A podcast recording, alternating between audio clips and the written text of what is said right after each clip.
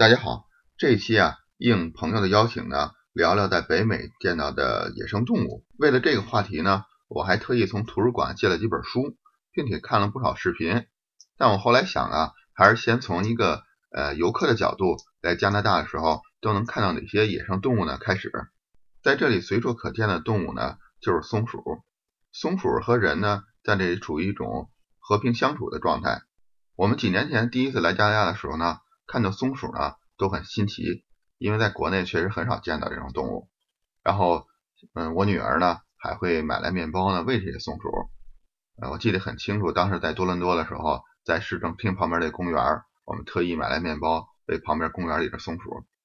而现在呢，见到松鼠呢就不会特别的在意或惊奇了，因为呢，往往在社区里边，比如散步的时候呢，看到松鼠的几率啊，比看到人的几率还要大。后来呢，我们逐渐也发现，这里松鼠呢主要有两种颜色，一种黑的呢，一种灰的。据说在16世纪，在欧洲人来北美之前呢，黑色的松鼠呢要比灰色的松鼠多很多，因为在那个时候森林还没有受到破坏，黑色呢是一种更好的保护色。不过后来受到这个捕杀和森林破坏的原因呢，灰色的松鼠呢更容易生存下来。但是现在呢，我们看到。灰色和黑色两种松鼠的几率呢，基本上差不多。不过这仅局限于呢我自己的观察，并没有真正找到这种相关的数据。但是据说呢，黑色的松鼠它们呢会散发更少的热量，这样的话更适用于像北美这边寒冷的天气。松鼠呢虽然可爱呢，但也不是对我们一点影响没有。主要是像这里每家每户都会种些花啊，有些还种一些蔬菜。这样的话，松鼠呢也会来吃。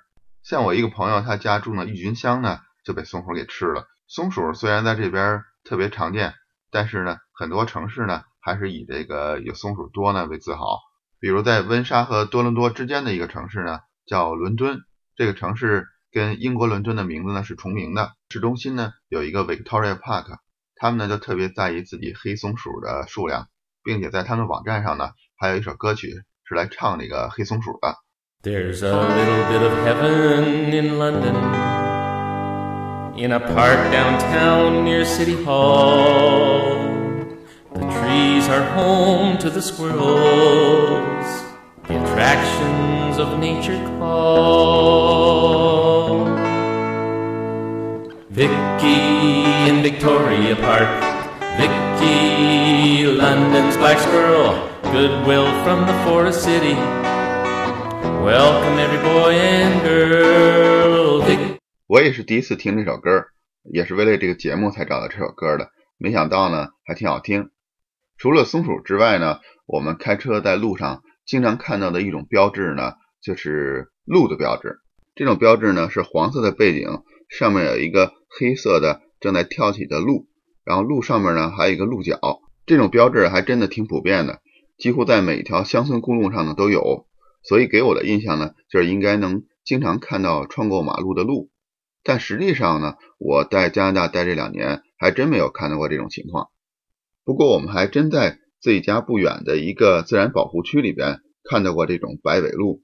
这个保护区呢也不算大，有六十六公顷，就在城市的边上。在保护区的介绍上呢，写着这里边比较常见的动物有像北美的郊狼、红狐狸、小浣熊。还有臭鼬，也许是因为我们每次去啊不敢往这个丛林的深处走，所以呢还真没见过上面说的这些小动物。但还是幸运的看到了几只小鹿，我们就站在小路边上，离我们大概有二三十米的地方站着三只小鹿，它们好像也不怕我们，远远的也看着我们。这种小鹿呢也挺好看的，它们眼睛的一圈呢是白色的，然后鼻子上面呢也是白色的，在脖子的前面还有一块白色的。这种鹿的学名呢叫白尾鹿，但是因为它身体在丛林里边，所以我们也看不见它的尾巴是不是白的。这种白尾鹿呢是在安大略最常见的一种鹿，在欧洲人来北美大陆之前呢，这种鹿在整个北美的数量呢大概在三四千万左右，而现在呢只有一千五百万到一千六百万之间了。还有一种说法呢，说实际上农田的开采呢是有利于这种鹿的存在的，因为对于鹿来说呢。最适合的地区呢，就是在丛林和田野之间。所以在十九世纪初呢，因为农田的开采呢，这种鹿的数量呢，实际上有一个反弹。但是后来因为枪支的增加和这南北战争呢向西部发展呢，这种鹿的数量又减少了。我的一个美国同事，他家后院外边呢就是一大片树林，从他家呢就可以拿相机拍下来很多鹿的照片。他呢有辆皮卡，经常开着这辆车呢出去打猎去。给我的感觉呢，皮卡的一个重要作用呢，就是可以装那些打来的猎物。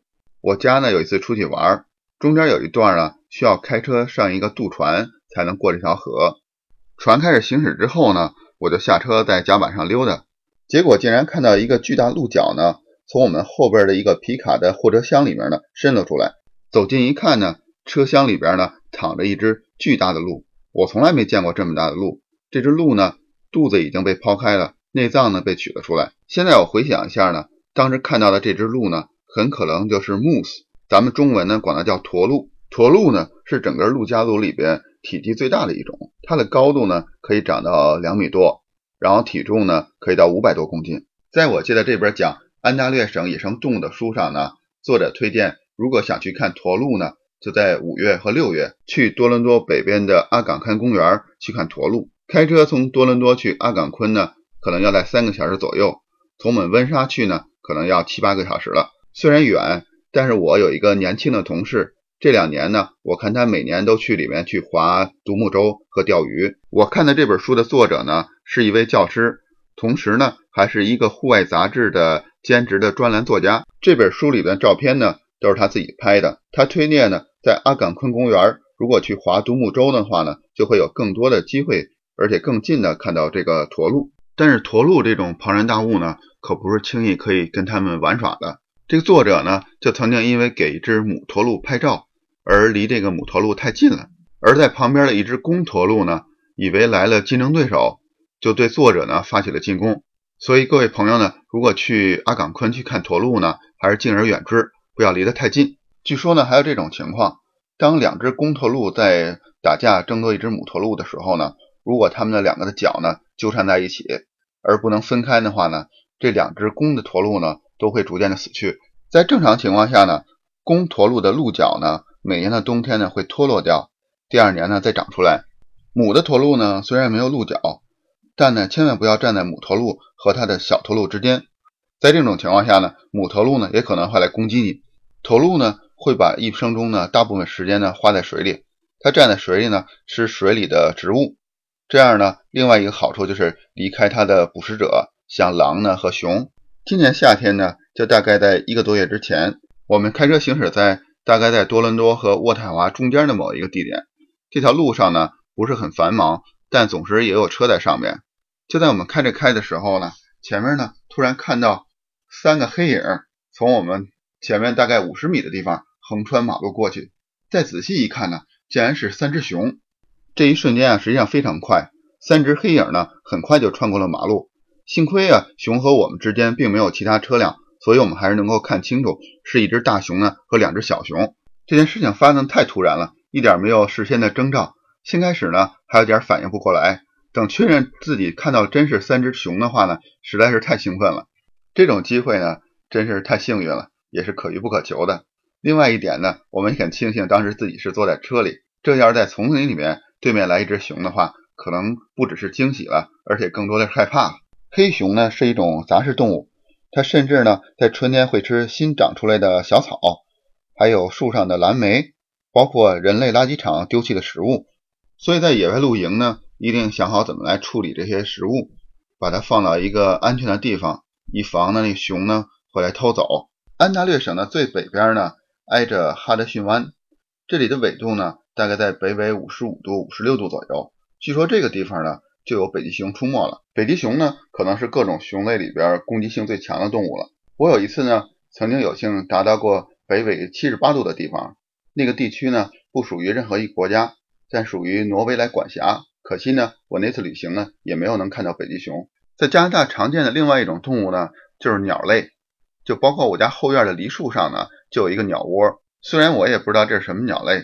但是呢，能看到它们呃辛辛苦苦的在孵蛋，在养育小鸟，也是挺让人开心的一件事儿。但是另外一种鸟类啊，却很出名，不用看到它，远远可以听到它的声音，就知道这这种鸟来了。有时候坐在院子里呢，听到它们的叫声呢，抬头一看，果然是它们来了。它们呢就像大雁一样，一会儿呢排成一字形，一会儿呢排成人字形。这句话呢，当然是咱们在小学课本上学到的，来形容大雁的。在这边加拿大呢，这种鸟呢叫加拿大鹅。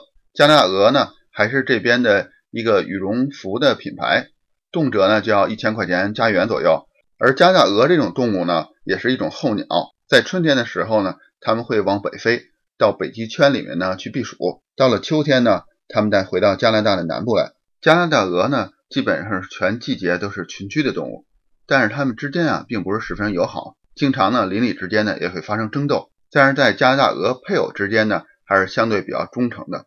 不会出现像第三者插足这种情况，除非出现呢，当其中的一只意外死亡的情况下，基本上呢，配偶的双方呢会一直生活下去，像咱们人类说的白头到老的情况。最后呢，再聊聊加拿大最重要的一种动物，它就是河狸。这个不知道大家能不能想得到？河狸呢和枫树一样，被加拿大政府呢承认为国家型的标志。欧洲人呢来到加拿大和美国呢，不光只是为了寻求宗教自由。另外一部分呢，就是美洲呢拥有丰富的资源，其中就包括河狸这种动物。在当时呢，欧洲富人呢向往戴河狸皮做的帽子，一张河狸皮呢从美洲贩运到欧洲呢，可以增长二十倍的利润。每年呢，将近有十万张河狸皮呢被贩运到欧洲。据说当时加拿大的河狸呢处于濒临灭绝的状态。当时很多公司呢通过河狸皮的贸易呢获得了巨大的利润，比如现在还到处可见的。哈德森贝公司，也就是哈德逊湾公司，当时河狸皮的贸易呢，让他们富可敌国，并把河狸呢当做他们的标志之一。在一九七五年呢，加拿大政府呢正式的把河狸呢作为国家的象征之一。但是很遗憾，我这说的挺热闹呢，但是我自己还真没见过河狸。希望以后有机会看到之后呢，拍个照片共享给大家。在这次节目结束之前呢，我想呢衷心感谢一下各位收听的观众。也谢谢点赞的和评论的朋友们，听众的评论呢，我觉得都很切中要害。总的来说呢，就是认为我节目的内容呢还算不错，但是语音语调呢需要提高，增加抑扬顿挫。如果哪个朋友有好的办法呢，请尽快告诉我。先谢谢您了，今天的节目就到这儿了，谢谢大家的收听，咱们下回再聊。